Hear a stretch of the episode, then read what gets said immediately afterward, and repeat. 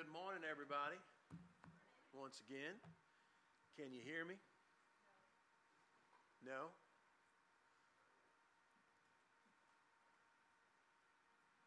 That's all right. We got options. Yep, yep. We can do that.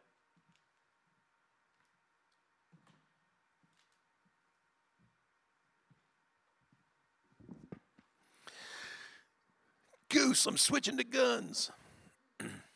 All right, good deal. Ooh, can we kill the reverb? That's a little bit much.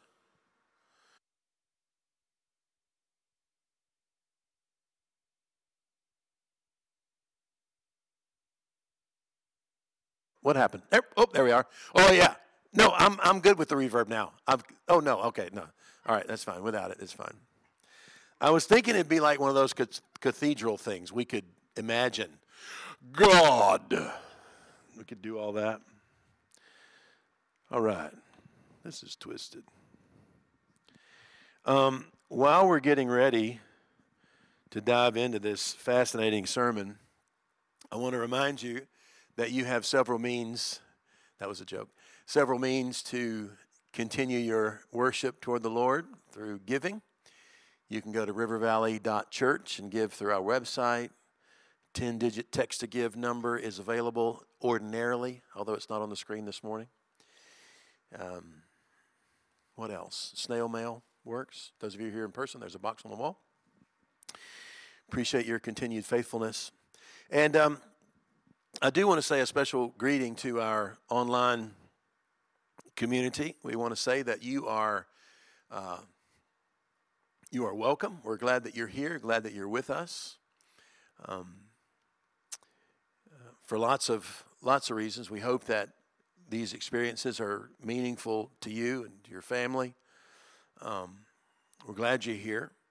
I, you know, I want to say that um, and I don't know if this sounds like I'm talking out of both sides of my mouth, but you are entirely welcome online. We're glad that you're here. And I also want to say that um, we love for you to gather here with us in the flesh. Um, and and you know, and again, I, I mean that on both sides with all sincerity, right? So you're you're totally welcome to gather with us online. Um, and and for some of you you're just more comfortable there. It's not a it, it may not it's for some of you i'm thinking of um, it's not a covid thing for you at all. It's i'm just more comfortable gathering online because people can be scary. Like i get that too. We we get that. Um, uh, so that's legit. And then again on the other side of my mouth oh are we is this is this oh oh look at there. Okay good. Hands free. Um, I forgot what I was saying. Oh, I just, you know, and so to that, again, back to the other side, I just want to say that, um, and this sounds cliche almost, but our endeavor is to not be scary. our endeavor is to be a people who are not of the scary sort. Um, and so, uh, there again, your presence in the flesh um, is meaningful as well. Uh, have y'all heard this new song by Adele? oh man, I don't want to try to reproduce the lyrics, but when she gets to that line, go easy on me. I just feel like, I mean, besides being an incredibly gifted vocalist, I just feel like this woman is prophesying to our culture. Go easy on me. Isn't that exactly the word we need to hear? I mean, it's like when that song comes on, I just turn it up because I just think she's prophesying. I mean, that's the word we need. Go easy on me. Can we just, can we just go easy on one another? You know what I mean? It's like, so, you know, when she says, I'm thinking, yeah, I, am going to go easy on you, and I'm going to go easy on him, and I'm going to go easy on her, and I'm going to go easy on him and her, and, and I want him and her to go easy on me. It's like, that's just, to me, that's just grace, you know? So I think Adele is just taking us all to church on that one.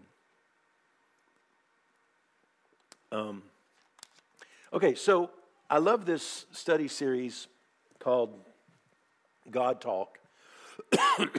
and it's one that we come in and out of over time.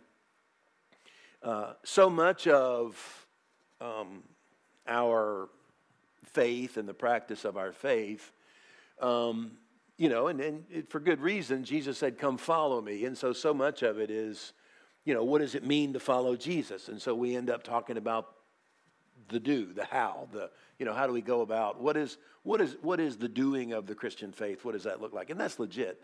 Um, but then there's another level on which, um, you know, not only do we walk the walk, or at least endeavor to walk the walk, we're also talking the talk, you know. So, like, what, what are we even talking about when we're talking about the faith? And sometimes we use religious language, and these words just kind of roll off the tongue, whether it's on, you know, on Sunday or even around the water cooler at work, perhaps in a, a faith conversation, in whatever context. You know, these words that are part of our speech. Um, and so, it's a legitimate question to say, okay, so when we use this language, like, like this this Christian lexicon. What do we mean? Like, what do these, what do these words mean? So I, I love this, this series, God Talk. And so today we're going to talk about a word that is, of course, central to faith and the faith language. Um, we just sang about it. We're going to talk about salvation. Like, like, what do we mean when we use the word salvation. Like what neurons fire in your mind um, when we use the word salvation or its cognates, save, saving, savior, right? Like, so what, what, does, what does all that mean? And I want to suggest, like at the outset, that, um, you know, I think just based on my own experience and observation, that the common sort of understanding of this word, when we use the word saved or salvation, typically what we mean when we say the word or what we think when we hear the word, is this idea of being forgiven by God, accepted by God despite my sinfulness. Um, and now I am assured that, you know, when I die, I will experience a pleasant afterlife. That to be saved means to have my sins forgiven, be accepted by God, and with the expectation of going to heaven when I die. So, to squish all that down, I think the common understanding of the meaning of this word could be squished into the knowledge that I'm going to go to heaven when I die. This tends to be the common understanding of the meaning of this word, both for believers and non believers. What does it mean to be to be saved, have my sins forgiven, go to, head, go to heaven when I, die, when I die. And I even, as we've done before in this, in this study series, you look up the word salvation even in the dictionary, and you find meanings not altogether different from, from that. And, and we reference the dictionary in this study series, not because it's necessarily a source of truth, but because it is a record of what words typically mean in our culture, right? So the dictionary meaning of the word salvation from the Oxford Dictionary deliverance from sin and its consequences believed by Christians to be brought about by faith in Christ. There you go. From Webster's Dictionary deliverance from the power and effects of sin. There you go. That's, that's kind of what I said, pretty much, sort of, maybe not, but kind of, mostly. Um, and again, I'll suggest that in my own experience and observation, Many view this as more or less, salvation that is, a spiritual transaction that occurs at a particular moment in time as a result of an expression of faith in Christ, perhaps some kind of prayer. I mean, that's the, that's the, I don't know, the sacrament that we evangelicals kind of created, right? We sing just as I am, someone walks the aisle, and then you pray the prayer. Like that's the, that's the kickstart. That's the moment of, of salvation, the common practice. And by the way, an altar call, that was invented um, in America in the 1830s. There was no such thing prior to that. But nevertheless, it's kind of has become the ritual, the, the sacrament of our typical understanding of the meaning of salvation. And by the way, because it's relevant to our study where we're going, the altar call was, don't, we, don't, we can't say that it was invented by, but we can say that it was certainly popularized by the uh, evangelist Charles Finney. He was a Presbyterian revivalist uh, here in America in the 1830s. Um, and many people remember Charles Finney, and for good reason, for his role as a revivalist um, and popularizing the practice of the altar call. Charles Finney uh, really made that common practice in America for preach a rousing sermon and then invite people to stand up and walk down front as a you know an indication of their desire to you know make a confession of faith in Christ. Um, but what people, many people, don't remember about Finney is that Finney's practice was indeed to invite people forward for prayer um, in marking a, the beginning of a new life in Christ. But what many people don't remember about Finney is that what Finney had people do immediately after praying the prayer in the altar call, he had people exit stage left um, uh, and sign them up for participation in the abolitionist movement. And so for Finney, uh, you know, and so again, you know, there's an irony there, right? Like, so, so on the one hand, what people remember about Finney is this kind of transactional, invisible, I have my sins forgiven and now I'm going to heaven when I die. But for Finney, in, in actual practice and experience, it was far more than that. It was like, okay, faith in Christ, then come on, let's get with it. You know, let's begin to do something to bring redemption into the world. Uh, so that's a beautiful image and it is relevant for where we're going this morning. All that to say, obviously, salvation is central to our language, it's central to Scripture, central to um, our story, and it is, again, commonly understood to be this spiritual transaction that results in the expectation, the assurance that I'm going to heaven when I die. But everybody, there is so much more so much more to the meaning of this word, the biblical understanding of this word.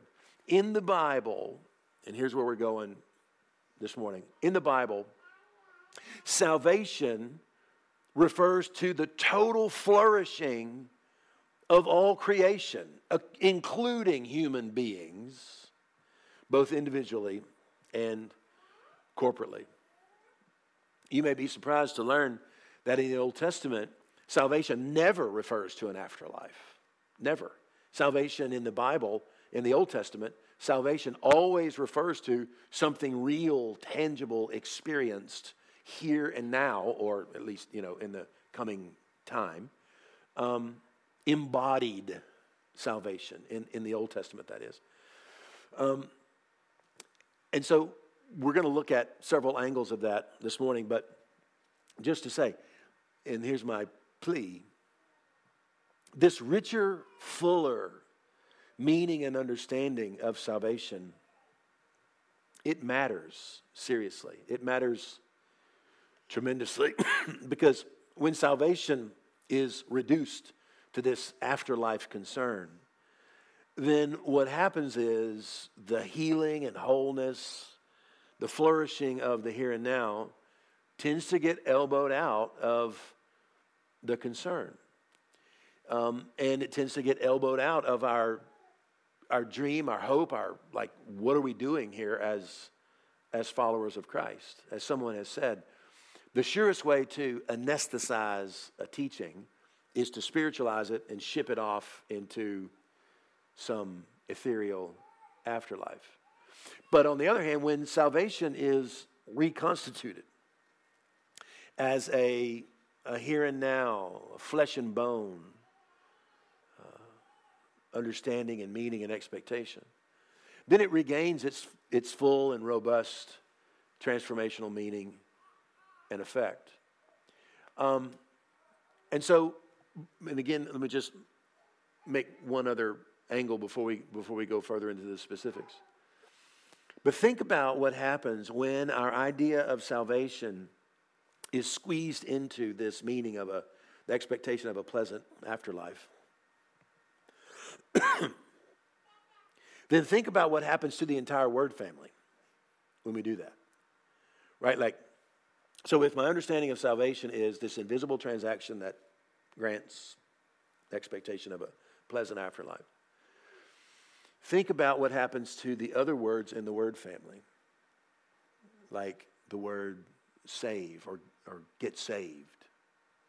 Like, think about what, happened, what just happened to that word, get saved. That meant have this invisible experience that assures you of that someday you'll have a pleasant. Or think about the word Savior. Ooh. Like, what does Savior mean? If my understanding of salvation is this invisible transaction that assures me that someday in the future, when I die, I'll have a pleasant afterlife, then what does that mean that the Savior, the one who, ah, you feel how sad that is, how, um, and I don't mean to denigrate the expectation of a pleasant afterlife. That's fantastic. It's just that it's too small. It's just that it's too limited, right?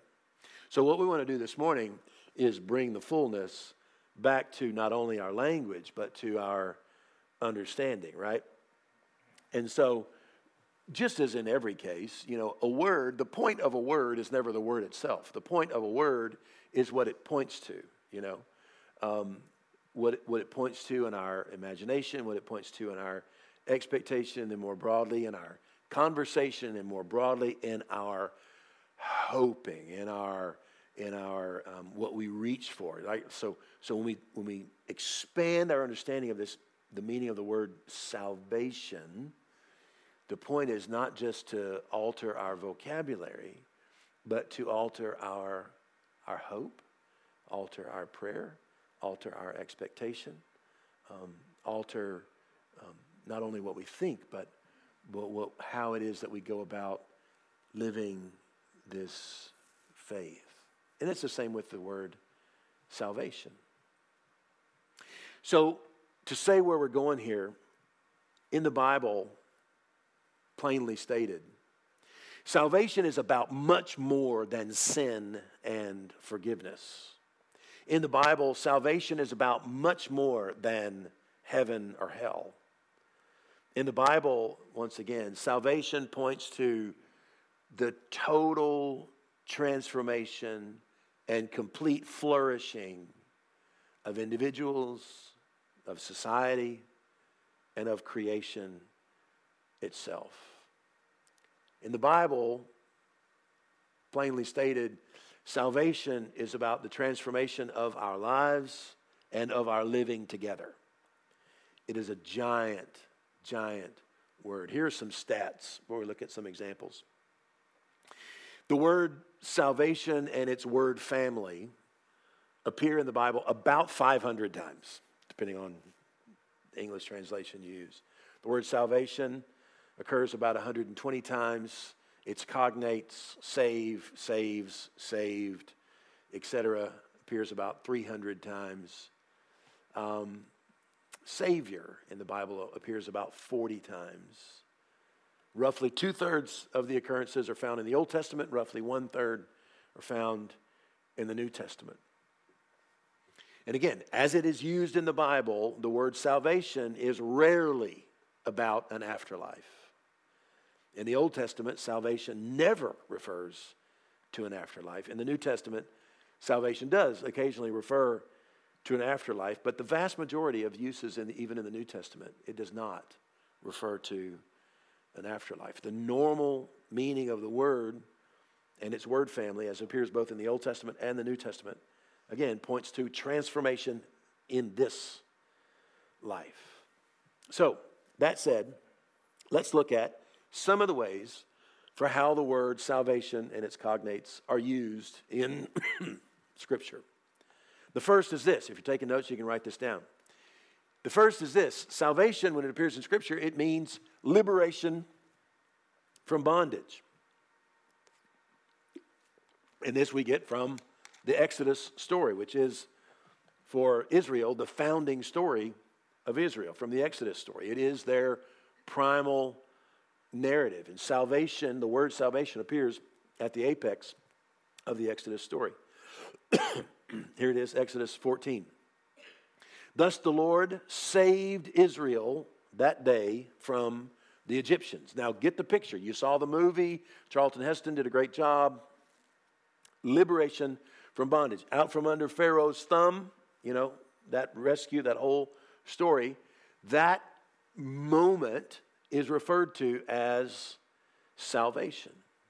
Exodus 15.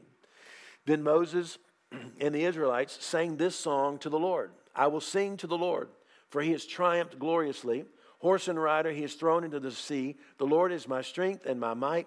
He has become my salvation. This is my God, and I will praise him, my Father's God, and I will exalt him. Salvation, the Exodus story, liberation from bondage. Again, from Hosea, reflecting on this. Yet I have been, yet I have been the Lord your God ever since the land of Egypt. You know no God but me, and besides me there is no Savior. So God identifies himself as a Savior of Israel, and he's referring to rescue from bondage, from slavery. Psalm 106 again, they forgot God, their Savior, who had done great things where? In Egypt. He is the Savior who rescued them from Egypt. That is comprehensive liberation.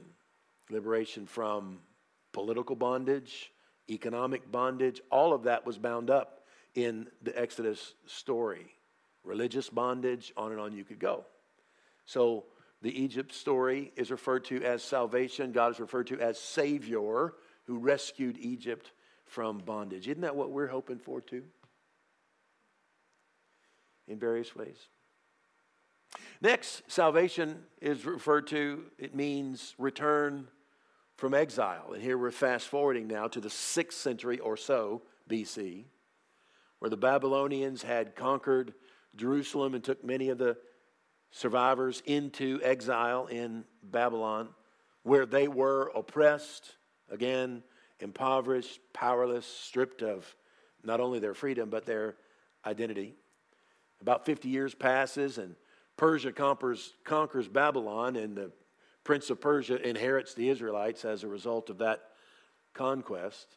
And then more time passes, and the king of Persia decides he's going to allow the Israelites to go back to their homeland. The second half of the book of Isaiah um, refers to all of this, beginning roughly with Isaiah chapter 40, and he gives us a profound, poetic, prophetic vision of this return from exile. And here's how that section begins Comfort, O comfort my people, says your God. Speak tenderly to Jerusalem. That's the beginning of that second half of Isaiah where he uh, is meditating on this whole event of the Israelites' return from exile to their homeland. Well, the point of all that is to say these lines of the book of Isaiah are just peppered with the word salvation, save, savior, this whole word family.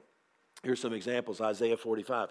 But Israel is saved by the Lord with everlasting salvation. He's referring to the exile, to the return from exile. One half of all the occurrences of the word salvation in the entire Old Testament are found in this second half of Isaiah, in this section where he's referring to the return from exile. Here's another example at length Isaiah 43. But now, thus says the Lord, He who created you, O Jacob, He who formed you, O Israel, do not fear, for I have redeemed you. I have called you by name, you are mine. When you pass through the waters, I'll be with you, and through the rivers, they will not overwhelm you. When you walk through fire, you shall not be burned, and the flame shall not consume you. For I am the Lord your God, the Holy One of Israel, your Savior. You are precious in my sight and honored, and I love you. I am, he says, your Savior.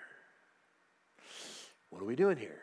Well, we're expanding our understanding of the meaning of this word beyond the constricted idea of the expectation of a pleasant afterlife. This is talking about real return from exile and return home. I will protect you when you pass through the fire, through the floods, etc. For I am your Savior. Notice, God is the Savior. He's saying, I am present with you on the journey. My love is with you. Uh, so salvation means release from captivity, God's presence on the journey of return, God's comfort and assurance, God's abiding love all along the way. Think about that. That's what salvation means in Scripture.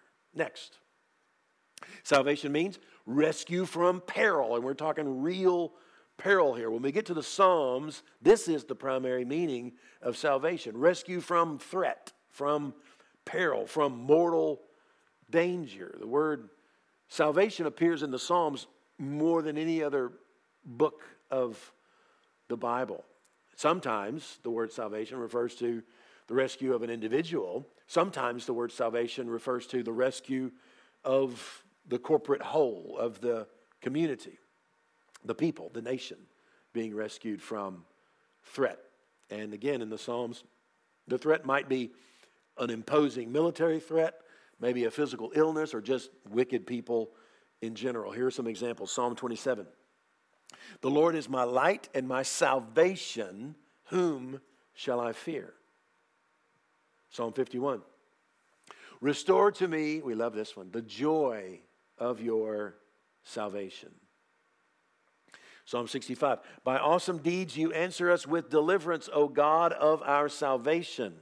You are the hope of all the ends of the earth and the farthest seas.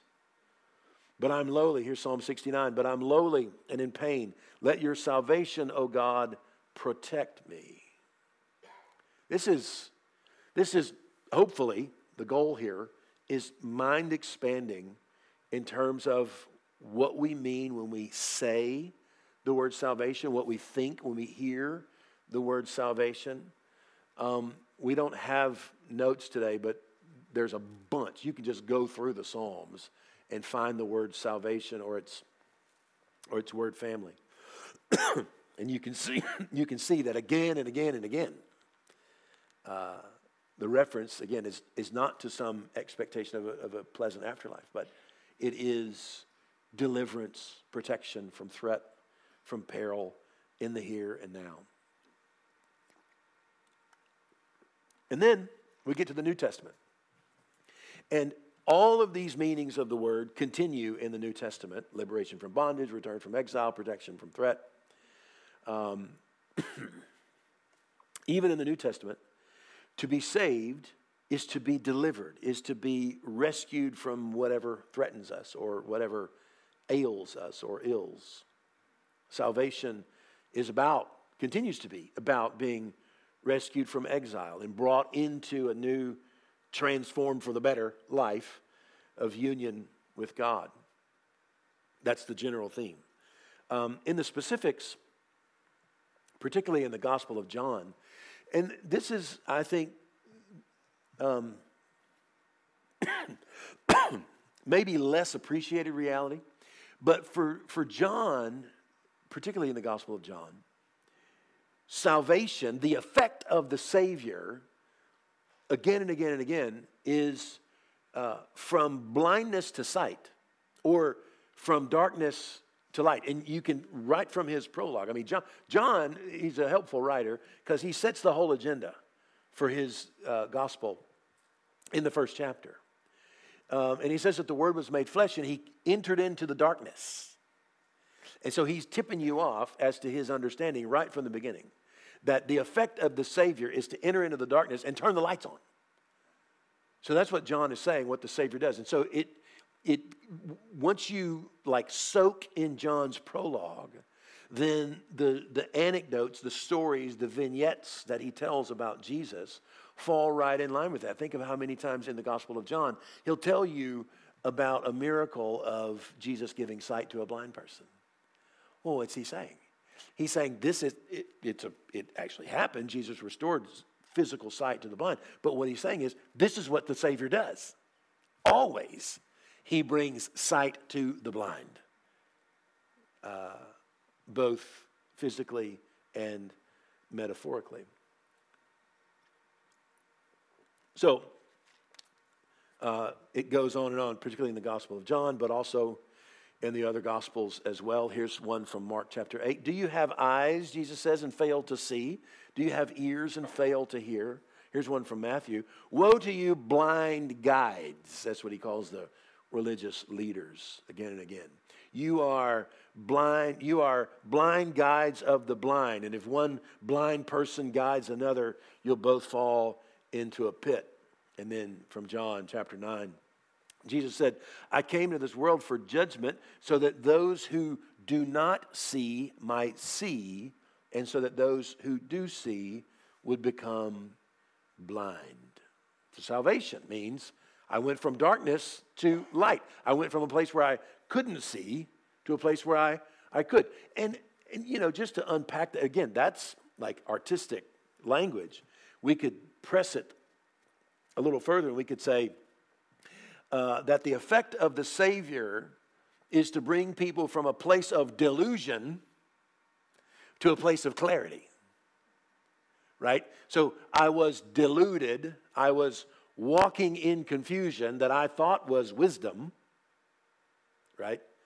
Um, and the effect of salvation is that that delusion, that confusion, uh, was removed from my my blindness was removed, right? So we could use all that all that language together.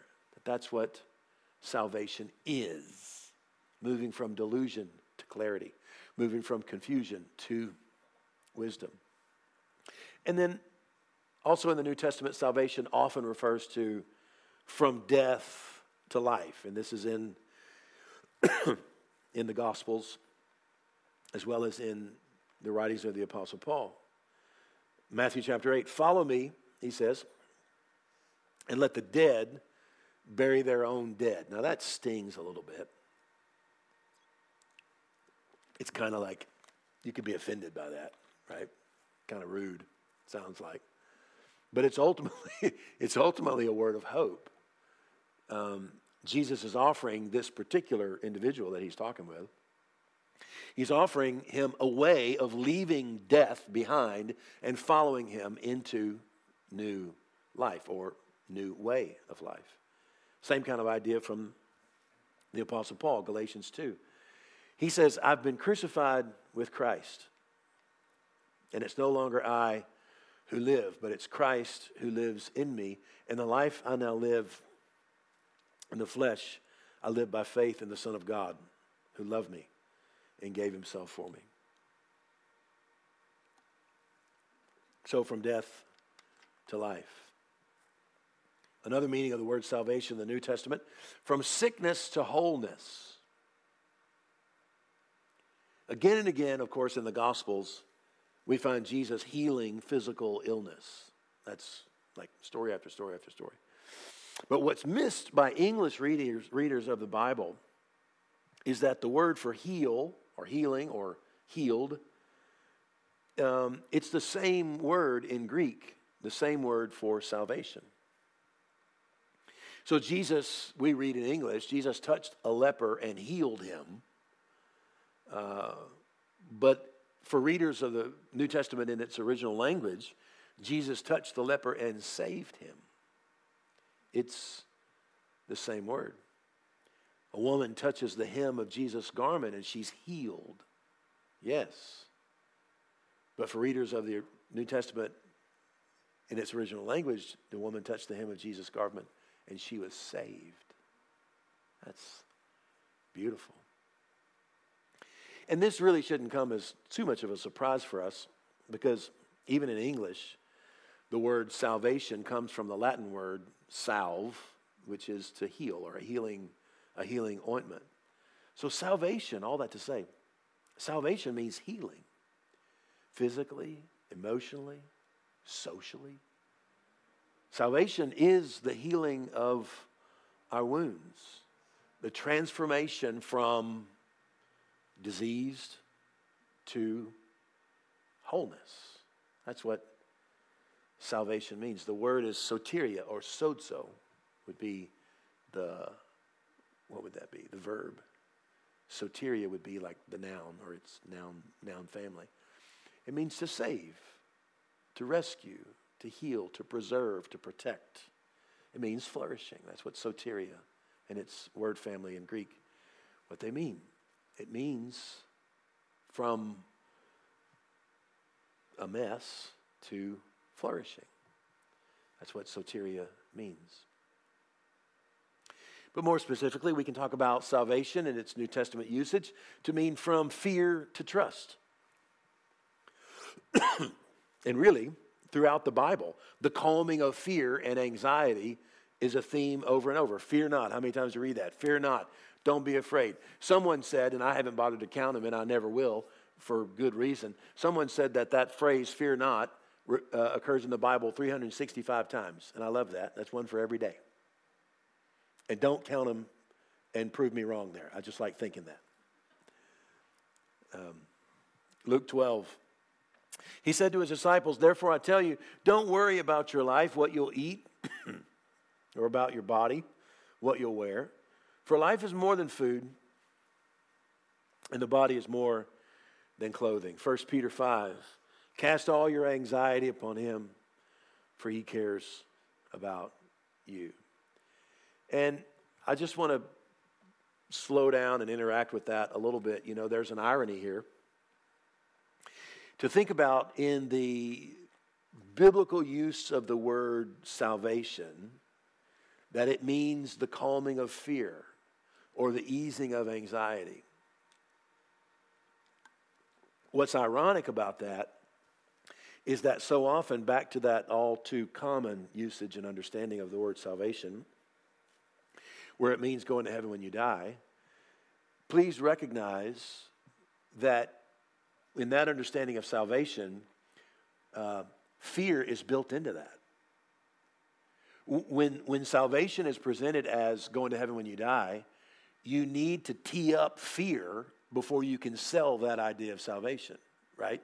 You need to be afraid, very afraid, because right now your baseline is you're going to hell. And now I've got this neat thing for you called salvation. See what I'm saying? So the whole pitch is built on fear. It, it, it needs anxiety, right? Like that sales pitch for the understanding of salvation, it needs to first posit anxiety. It needs to make the hearer anxious before it even works. You can't even sell salvation as going to heaven when you die unless you first make the person afraid. See what I mean? It's just not good. it's just obviously off the rails. You know what I mean? So, salvation actually means from fear to trust, from actual fear, from real fear to trust. um, and then the last few that we need to talk about, and I hope that even already um, we're experiencing this sort of expansion um, of our thinking, which again, the implication is if we expand our thinking, then we expand our speaking and we expand our praying and we expand our hoping and we expand our living and right? See what i mean? That's the point of this. Um, but we need to do this conversation justice we need to talk about justice uh, there are meanings of the word salvation that go beyond personal meanings right like so like everything we talked about so far could be thought of as more or less personal meanings of salvation but in the bible salvation is much more than personal in the Bible, salvation is also it's social. It's, if we could use the word, it's political. And I don't mean partisan, but you know, when I use the word political in this context, I'm thinking of like in Greek, the word for city is polis. That's where you get Minneapolis, right? So polis means the city. And so politics, properly speaking, is how the city organizes itself. The shape or the shaping of, of the city. And salvation wants to be a part of that conversation as well.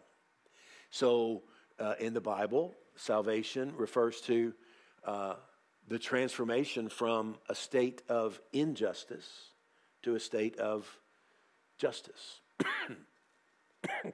and in the Bible, the primary justice issue is economic justice.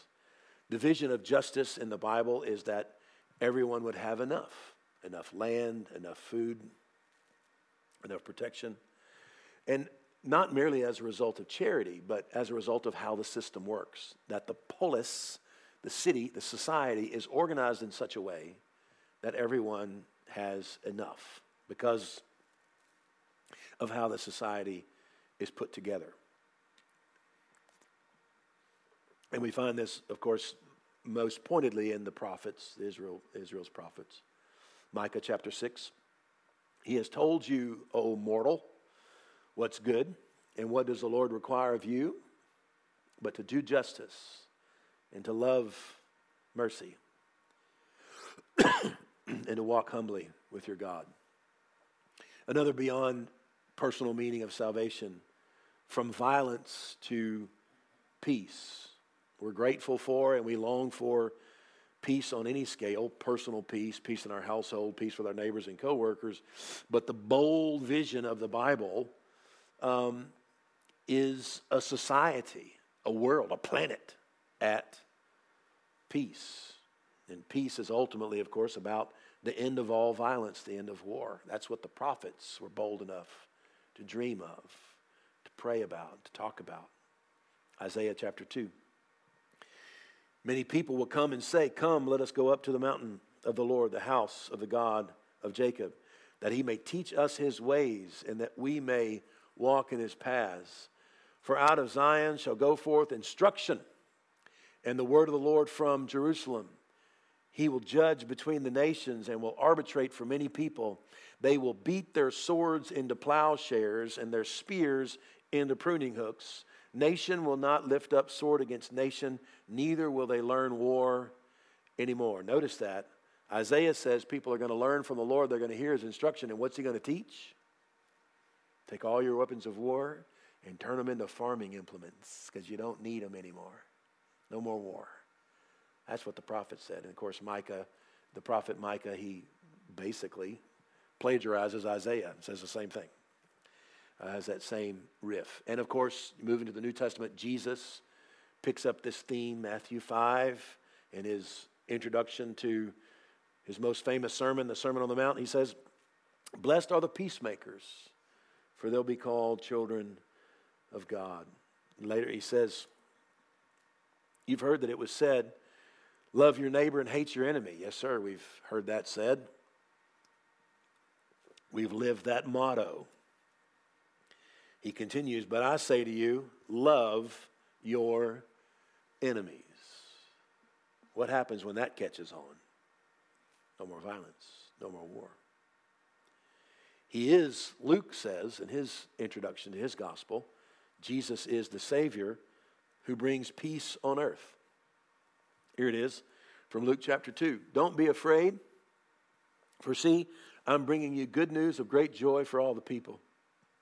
To you is born this day in the city of David a Savior who is the Messiah, the Lord. And suddenly there was, he says, with the angel a multitude of heavenly hosts, praising God and saying, Glory to God in the highest heaven, and on earth peace among those who he favors. and of course, in the first century Roman Empire, which is when Christmas came, if you heard someone mention a Savior who brings peace on earth, you would know immediately who that person was talking about. Well, they're talking about Caesar. Caesar is the Savior who brings peace on earth. That's the language of the empire used about Caesar, which makes it incredibly compelling that in this story of Jesus' birth, Jesus here is called the Savior. And we're told that Jesus is the one who came to bring peace on earth. So, first of all, this is subversive to the emperor and the empire. This is politically loaded speech here in Luke chapter 2. But secondly, notice that this is subversive to the emperor's brand of peace. In other words, the way that the Roman emperor brings peace on earth is through coercion. In other words, the Roman emperor brings peace on earth because all of the enemies are squashed and ground into powder. That's how the Roman emperor brings peace. But Jesus is the Savior who brings real peace on earth. How? By rejecting violence. He taught that actually authority is this self giving, self emptying, sacrificial love and service of the other. So Jesus is not just, he's not an alternative emperor, he's an entirely alternative vision of what peace is and how it is obtained. Jesus' vision of peace is not peace through coercion, but peace through justice and love. This is what Jesus talked about when he talked about the kingdom of God. It is God's dream of a healed and transformed world, a world of justice and peace. So there you go. There's kind of a quick scan of how it is that the Bible uses this word salvation. And again, it's it's word family, save, savior. It's a massive, expansive idea. And then you have this riff from the Apostle Paul where he says, Work out your salvation. I love that. What happens to that appeal? Energeia is the Greek word. You recognize that Greek word, which is where we get the English word energy. That's the word that's actually used in that riff. Work out your salvation. Energize your salvation. So, what happens when now, hopefully, when you hear the word salvation, the neurons that fire in your mind are like way out there, right? Like from, from physical healing, emotional healing, relational healing, from, from injustice to justice, from, from bondage to freedom. I mean, just, and Paul goes, now energize your salvation. Wow, we got work to do. You know what I mean? We got some praying to do. We got some dreaming to do. We got some hoping to do. We got some projects ahead of us. And then I love this from Paul. This is late in the book of Acts, in like kind of like the final scene that we have from Paul. and of course, a couple years ago, we did a whole study on the book of Acts where we took, what, three years to go through the book of Acts? I probably preached on this paragraph for two months. I don't know. I love this. Acts 28. Um, Paul is recalling earlier words of the Jewish prophets. And he says, For this people's heart has grown dull, and their ears are hard of hearing, and they've shut their eyes so that they might not look with their eyes and listen with their ears and understand with their heart and turn, and I would heal them. Now, our English translators, helpful as they are, they use the word heal there. It's the same Greek word, soteria. So they had a choice. They could have said save, but they said heal. And I like that choice. And I would heal them. Let it be known to you then that this salvation of God has been, he's talking to the, um, the Jewish leaders in the community here in this, in this scene. But let, so he says, let it be known to you that this salvation of God has been sent to the Gentiles. They will listen. But I just want to pluck out for our purposes today this image where he says, you know, woulda, coulda, shoulda. If they would have opened their ears and opened their eyes, they could have turned to me. This is the prophet speaking on God's, you know, first God putting words in God's mouth. They could have turned to me and I would heal them. Turn to me and I would save them. And here, say, big, big save, right? Um, this is massive. It's massive. So I want to ask a question. Don't answer, but it's just for rhetorical effect. So let me ask the question. With all that said, let me ask this kind of becomes a cliche, I think. Hopefully not it's not anymore. But I want to ask the question. Are you saved?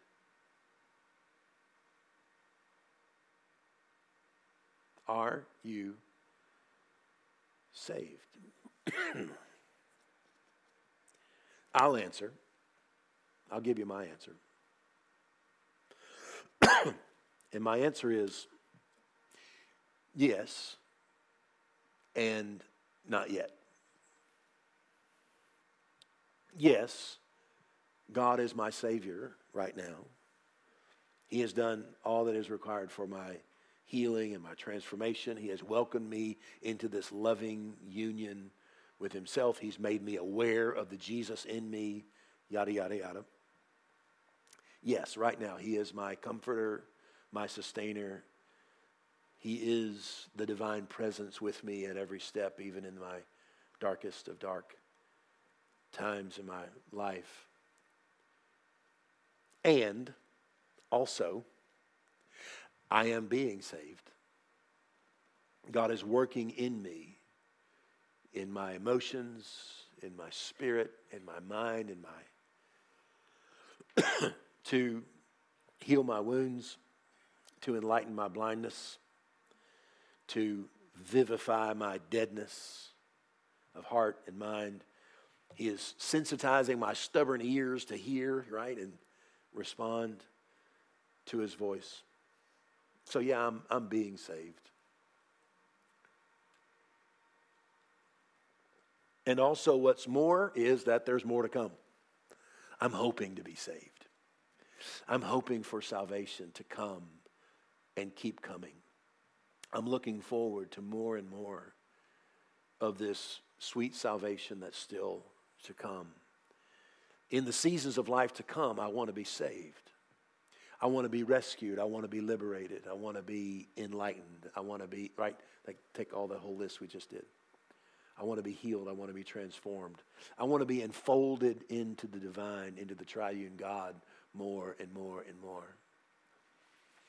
There's a, I don't have an example of it, but among the icons of the early church, there's one that's rather famous, and it, it looks like um, when the three visitors came to Abraham, uh, and he gave them, he set them down for a meal and fed them these three figures, which we, um, who know the self revelation of God in Christ and appreciate the triuneness of God, this icon for the early church um, became a, a, visual for the Trinity. Maybe you've seen it. I wish I had an example. Um, well, it's neat about the story about the story of this icon. When you see it, you see these three seated at the table, but they're not spatially divided evenly like you would expect. That three people seated at a table might be divided in three equal spaces around the table. In fact, they're divided around the table in spaces that would look like three seats are taken of what could be four. And so as you look at the icon, you see these three seated, and the space that's open in the table is the space that's most uh, related to the viewer of the icon. And what's more interesting about the way this icon was originally uh, composed is that the earliest uh, example of this icon, there's a, there's a spot in the actual painting where there's no color in the on the, the space where the icon was originally they call it written. We would call it painted because it's colored. But in the early church they call it you, you don't paint or draw an icon you write an icon. And that's important language because they're intended to teach. Uh, but there's a space there where there's no color in the original uh, composition. And no one knows for sure but the story is that when the icon was originally composed, as it is, with these three seated at a table representing the Trinity, taking up not the full space around the table, but three spaces that could easily be seen as divided among four spaces and three are occupied. The space that's available is closest to the viewer. And then there's this physically, there's a, there's a space where there's no color. Looks like something was missing, missing by the original writer of the icon. But the story is uh, that originally, when the icon was written, the artist uh, attached a mirror there so that when the viewer of this icon of the Trinity sees this portrait of the Trinity, you also see yourself. And that's the gospel that you have been enfolded into this divine dance of love among the triune God and you have been incorporated into it. That's salvation. We have been drawn into this union with the triune God. There are more glorious vistas for us within this salvation, far more glorious than the definition or the understanding that many of us begin with. And so I'm not asking you to let go of what you came in with, but I'm hoping to, that you start to see that there's more, much more to this rich, full, biblical meaning of salvation. Everybody tracking? All right, let's pray. Father, we love you. We're grateful for um, your salvation.